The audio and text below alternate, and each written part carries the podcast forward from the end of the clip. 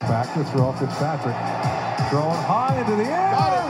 Parker, touchdown. What a win for this Miami Dolphin team. Wow.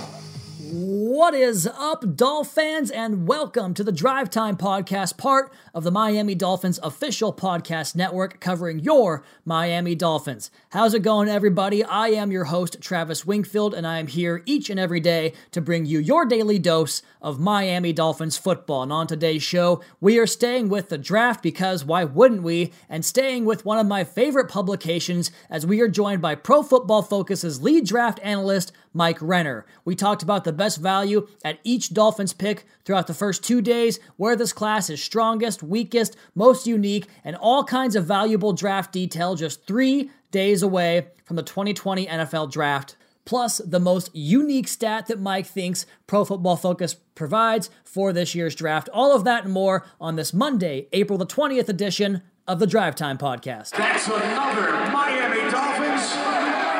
And we're going to get to my interview here in just one second with Pro Football Focus's Mike Renner. But I want to talk about what I had in mind for interviewing him on this podcast because I think that Pro Football Focus provides such a unique perspective, whether it's the draft or NFL players alike, they do so many different things with their signature stats, advanced metrics, analytics, studying position groups and the impact of those groups on the league, the contract impacts. They really cover everything in the National Football League.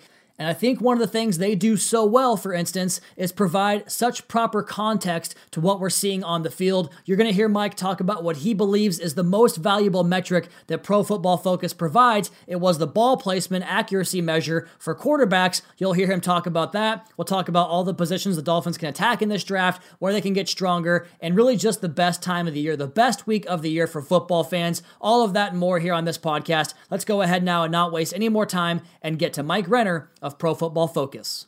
And joining the Drive Time podcast now is the lead draft analyst for Pro Football Focus. And you can find the PFF 2020 NFL Draft Guide right now at profootballfocus.com. He is Mike Renner. Mike, thanks for joining us today, man.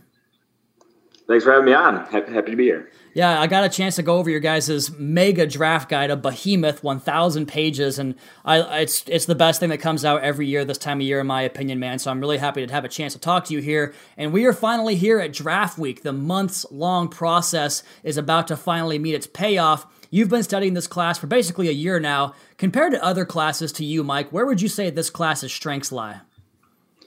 I think there's two positions that really jump out to me as being really strong. One's wide receiver. Obviously, I think everyone, if you've heard anything about the draft, you've probably heard that. Uh, it just, I think there are seven guys in our top 25 players are wide receivers. So over a quarter of our top 25 players are wide receivers, and like 13 in the top 75, maybe. It's just a loaded class, however way you want to look at it.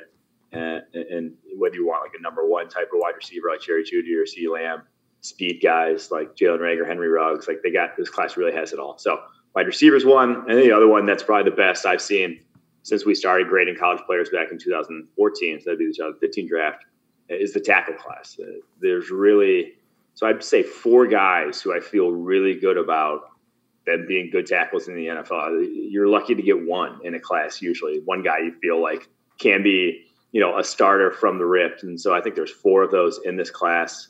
And I think you might end up seeing something like seven go in the first round just because of how many talented guys there are. So it's a pretty ridiculous tackle and wide receiver class. I was just tweeting earlier on Sunday about how there's this kind of fun pendulum in the NFL where things go one way and they come back the other way. And it seems like in recent years, several years now, that the pass rushing group has really outweighed the offensive line group. And now this year, we have an influx of tackles. Next year, there's a crop of guys coming in that looks very good as well. But we'll go ahead and save that for another day and ask you, comparatively speaking, what are some of the positions in this class that maybe haven't measured up to past classes in terms of the pre draft grades? I think it's the edge rushing class is really, to me, after Chase Young, you kind of just like put him aside. Chase Young's kind of his own tier.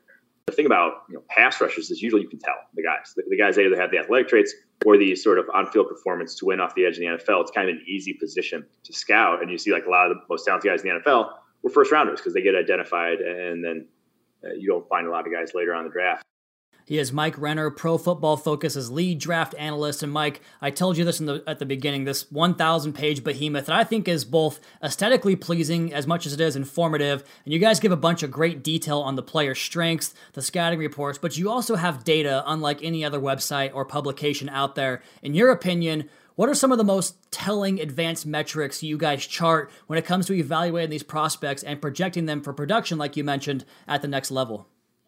One of the favorite, my favorite things that we do in college is is ball placement charting, not purely just, uh, you know, was it completed or was it not, where the ball was relative to where the quarterback wanted it to go, and that's something that we th- think has been very helpful for us. And it's just a very helpful tool of the evaluation process in terms of like you know how to being able to manipulate or not manipulate but being able to see what his you know true accuracy was and was he and at what levels of the football field was someone accurate we had an audio snafu right here, but Mike was talking about the number of times the percentages a quarterback misses an open receiver and how low those figures were for Burrow and Tagovailoa. Uh, you know, Joe Burrow is at five percent. You know, Tua Tagovailoa is at five percent. You have guys. Most NFL quarterbacks are around you know well under ten percent. So that was what obviously not a massive sample size, but stuff like that that we chart on every play, I think can really sort of help help sort of put numbers to when you say a guy's accurate or a guy's inaccurate. You can't really it's difficult to parse out levels of that when you say that, but it really when you have a number like that, it, it helps to uh, helps part of the evaluation. Yeah, it's nice to give it a tangible metric because I think a lot of times you see accuracy as just completion percentage, and that's not the case because, like you mentioned, a running back runs, uh, let's say, a flare route, and you put the ball on the inside hip or the inside shoulder, he then has to turn back inside, runs him yeah. right into the coverage, gets hit, maybe drops the football, maybe he doesn't have a chance to make a play after the catch. So, good information there. You talk about the quarterbacks, that's always the group of players that everybody wants to talk about at the top of the draft this year. The Dolphins pick fifth in this year's draft, of course, 18th, 26th as well. But in terms of the value at pick number five, which players do you think, in your opinion, have the best value that could be on the board at pick number five?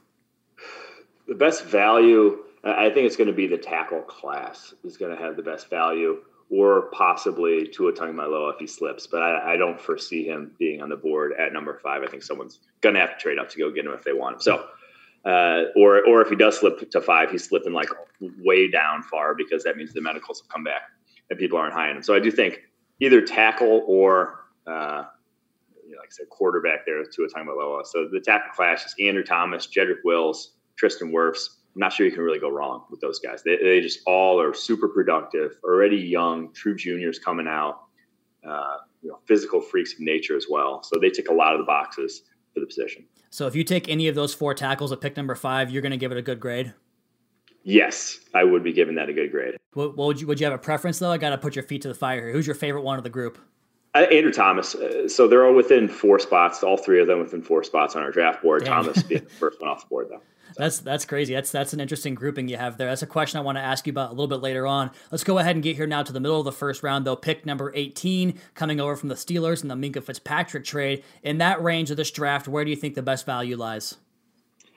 So I think around then is when the cornerbacks start to get valuable. You have guys like that. C.J. Henderson will be off the board, but uh, Kristian Fulton, Jaylon Johnson, AJ Terrell, that kind of second tier after Jeffrey Okudah. I think all really talented guys.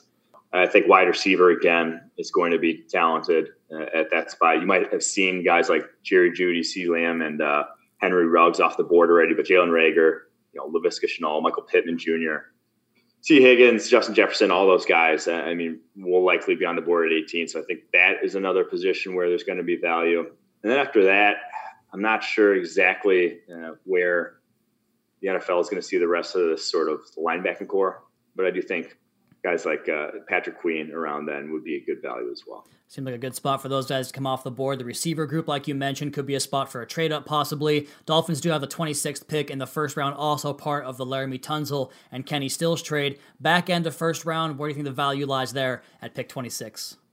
That's what I think. I think it's still cornerback is still going to be it's a deep group in that range, and then also safety at that point. You have guys like Grant Delpit, Xavier McKinney. Not sure where the NFL falls on these guys necessarily. I think you know just the NFL has kind of been low on safety in terms of the contracts they've been handing out in general the last few years. But I do think that McKinney and Delpit, the top two safeties on our board, all but both worthy of first round selections. Then Ashtyn Davis, the Cal safety as well. He'd be the third safety I'm on cur- our board. I think all those guys would make a lot of sense. Yeah, I'm curious to ask you about that because I've been watching a lot of the safety class as we get closer to the draft here. And as much as I love what some of these guys do, it seems like when I watch a full game tape, for instance, there's maybe three or four plays where they're making an impact because they are 15 yards off the football. Does that kind of weigh into how they've been devalued in terms of contract and draft stock over the years? I think so. I think that's a big part of it is that a lot of times that sort of you know deep safety is often a placeholder, yep. and it's more just you want a guy you can trust back there.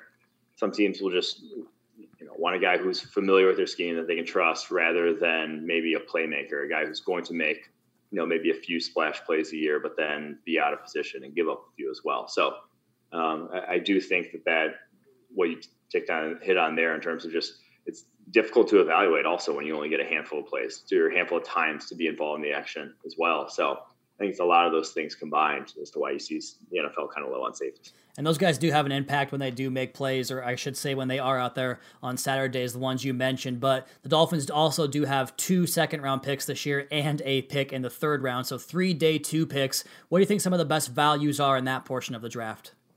I think you start to see defensive tackles, the day two ones, seem a little bit better there. I think you'll see you know, Ross Blacklock from TCU, Justin Madubuike, Texas A&M, maybe Neville Gallimore from Oklahoma. Those guys all all sort of kind of do it all, can rush the passer. They're all athletic, uh, but I think they all have some holes in their game right now that they're kind of they're probably more second round sort of picks. So I think those three, uh, like I said, the defensive interior class value, and then again, wide receiver is just going to be pretty ridiculous all throughout day two. I'd imagine you can pick, get yourself a starter anywhere in that sort of range, and then uh, also the I think the linebacking class on day two is good too. I, think there's a lot of athletic linebackers in this class. After you know Isaiah Simmons, Patrick Queen, Kenneth Murray, probably top three off the board, but still Jordyn Brooks, really athletic dude, Texas Tech linebacker. Willie Gay, Mississippi State, he went sub four five. Davion Taylor from Colorado, he went sub four five. Like there's a lot of athletes at the linebacker position here in this year's draft. The Dolphins do have several more picks as well on day number three as well, rounds four through seven. And doing one of your, or I guess doing a big board that has so many players on it, you're going to have guys that you like in that 100 through 200 range, so to speak. I actually listened to a Move the Sticks podcast earlier today, and they were talking about how it's not just that you love guys at the top of the draft. Some teams have guys they love that they think are going to be sixth or fifth round picks. So for Mike Renner, who are your favorite potential day three targets? Yeah, that that that is true. I mean, there are guys where you're like, yeah, he's a fourth rounder, but damn, would I love to get yeah. him in the fourth round? I think one of those guys is Antonio Gibson from Memphis, running back, but he played kind of split time between running back and wide receiver there, and didn't play a lot. So he only touched the ball 77 times his entire college career. But he broke 33 tackles on those 77. Wow. Ran 4.39 at the combine, and he's 206 foot, 225 pounds. So this guy a physical freak of nature. I'm not sure they knew what they had there at Memphis. And well, he, started, he was behind Tony Pollard and Darrell Henderson anyway last year. So uh, I, I, do think that he, if I'm getting him in the fourth round, that's one of the guys that I'd love to draft this year. Yeah, I was gonna say Memphis has been turning out backs pretty much every single year, becoming a factory out there in the uh, Midwest. But Mike, we did uh, positional previews day by day on this podcast for the last couple of weeks leading up to this draft, and I ask all my guests, and this is where that earlier question I kind of mentioned to you comes in about the positional gluts that could come into play, kind of like how how could certain positions that are good in certain areas have a negative impact where it kind of self cannibalizes itself? For instance, the receiver class being so deep, but does that depth of the class hurt the value up top? Tell us which positions might have some gluts that could push some talent down the board in the draft. Yeah, so I think, like I said off the top, the wide receiver and tackle classes are both special. In the wide receiver class, there's probably about there's two guys I think are special, and then there's probably about a tier with like 12 guys in that next tier. So I think you'll see those guys get pushed down because someone will pass saying, "Hey, I know I can get another similar talent in the next round, you know, a round later, and not have to waste that." So I think wide receivers one where guys could get pushed down. Um, gosh, I'm trying to think where else. I think safety is as well because I think the talent on day two.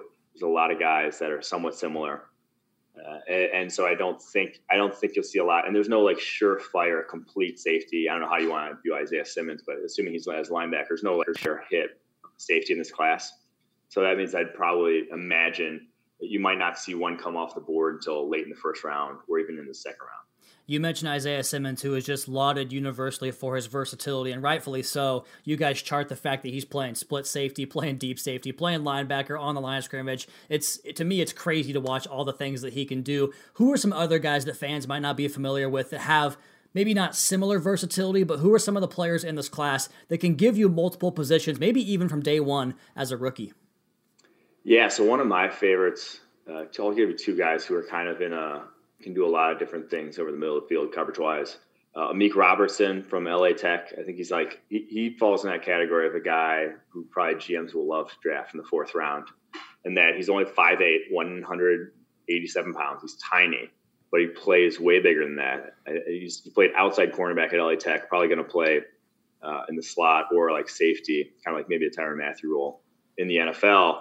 But I think he's going to be able to do it because the way he plays, how physically he plays, and again, he can play line up pretty much anywhere in the middle of the field and cover guys. Has really good instincts. Had something like he had uh, six was 16 pass breaks, 16 interceptions in only three years there at uh, LA Tech. He was a really was a ball hawk. So him and K'Von Wallace from Clemson, very similar mold. Wallace is a little bigger. I think he's like six foot two ten, uh, but he played like almost exclusively slot for Clemson but he also then kind of they moved guys all over this past year then in that Clemson defense in terms of their coverage responsibilities because they had guys like him and like Simmons who were just versatile. So I think he can even play some dime linebacker. He's that sort of he, he plays that physical. So I think he's another one I would want Uh, and you know kind of a today's NFL sort of player. You mentioned two players there that offer the ultimate juxtaposition in terms of small school, big school, big build, small build. Man, I liked watching Amik Robertson that that Texas game. I'm sure everyone you've talked to